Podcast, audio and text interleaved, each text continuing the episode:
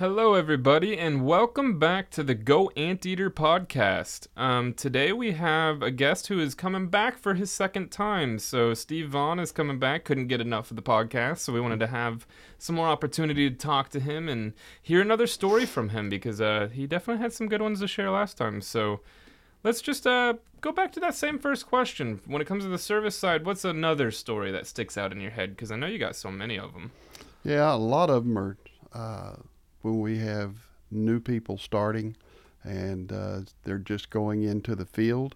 And uh, we want to take them out and show them what we know and how they should do it and what not to do and how to treat the customers, you know, from taking your hat off at the front door and visiting with them, find them what's going on, and then getting to what they have going Mhm. on. And this was a uh, rodent uh, issue for Okay. rodent exclusion. He he was telling me how he had grown up on a farm, wasn't afraid of anything, and this was right down his alley. And uh, I actually believed him because he was a big old boy. And uh, so we went up to the door, knocked on the door, and uh, the lady came to the door and she said, uh, I have possums. And I said, Possums? And she goes, Oh no, raccoons. and I went, Oh, okay. And she goes, A bunch of them. All we can see are eyes Oh, no. up and when we go upstairs, and my husband won't go upstairs. He said, "Uh, "Those eyes, I can't do it. You get somebody out here." So I took the gentleman with me, and I said, uh, "We started up the ladder, and when we got up there, I said, first thing you do is you look around, see if you see anything." We didn't see anything, and I said, "What we're going to figure out is, do we need a one-way door, or do we need cages?" Or what do we need to do the job correctly? Right. and uh, it was funny because he he looked around and I looked around. We didn't see anything, and I said, "Okay, now, secondly, and this is very important. We're going to walk that way, down that that uh, two by twelve."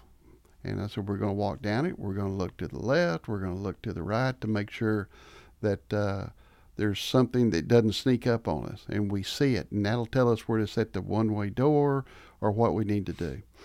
We took about 20 steps steps down in there and it was dark and uh, even with the lights on. And we had our flashlights and all of a sudden i look over in the corner and uh, i saw six eyes. One of them stood above the other two and i said uh, okay i want to tell you right now if that raccoon charges us i want you to turn don't run but turn and walk quickly to the entrance. Mm-hmm. Go down the ladder, and I'll be right behind you. So we stopped, and he was asked me, "Do they ever charge?" He's asking me a lot of questions, and uh, and I said, "Well, she's got babies. She's going to want to protect them, Mm-hmm. and I'm I, I'm going to tell you right now, if if she charges, I would just like I said, turn around and go down the ladder, because if you don't, I'm going to be going right behind you or around you, and you're going to be the last one down the ladder, and you're probably going to get to meet the raccoon. and uh, sure enough, she charges, and uh, she comes right down that deal. I turn, and I I start to, walking quickly, and he just froze. Oh, God. He was looking at me like they're coming. The country boy froze. Yeah, the country boy froze. that was a funny part. Well, it got funnier. But uh, and so I turned. I went around him. It was every man for himself right then. I wasn't going to stay behind because he couldn't move. right. I went down that ladder, and uh, I didn't hear anything. So I go look back up. He's up there kicking the raccoon because the, even the babies, the babies were playing, and he's trying to get Mama off, and you could see her teeth in the dark. Oh, Those man. babies were big. And then uh, I guess the one of the babies got behind him. He come down that ladder. He was breathing so hard, he was terrified. And I have to admit, I was laughing. And the Yeah. lady up there, she was, uh, she came up on the second floor. It's a two-story home, and she says, "Does that happen often?" And I said, "What? Them charging or leaving a guy behind?" and she, and she goes, "With them charging?" And I said, "Yeah, but smart people get out of the attic." I said, "I'd already warned him." and he stood there. And when I went by him, he was still standing there. Oh, I said, but the good news is uh, we know what to do. We know what kind of cages or one-way doors, whatever we got to do, and we're gonna, we're going to take care of it. And Right. she said they've been up there uh, for the last two years. We looked at the insulation. It was just horrible. I said, well, your your electric bills have to be higher, and we do all this. You know, we can clean it. We can do this. We, you know, but it got it's got to be cleaned up because it's not healthy. right. And uh, she said, Well, my husband just wouldn't do anything. And I said, Most husbands won't. And I said, You know, it's a lot of work, and you know, you got to know how to treat them hmm and what to do for them. And uh, she, she was happy. We got him out within three days. Oh, wow. And, yeah, got him in the cage. And uh, the smaller ones, we took another cage up there and we put canned food in it. We had, caught the mama first, and then we put canned food in it, and that the two little ones just ran right in. And then we took them out uh, to the lake and let them go. Yeah. Yeah.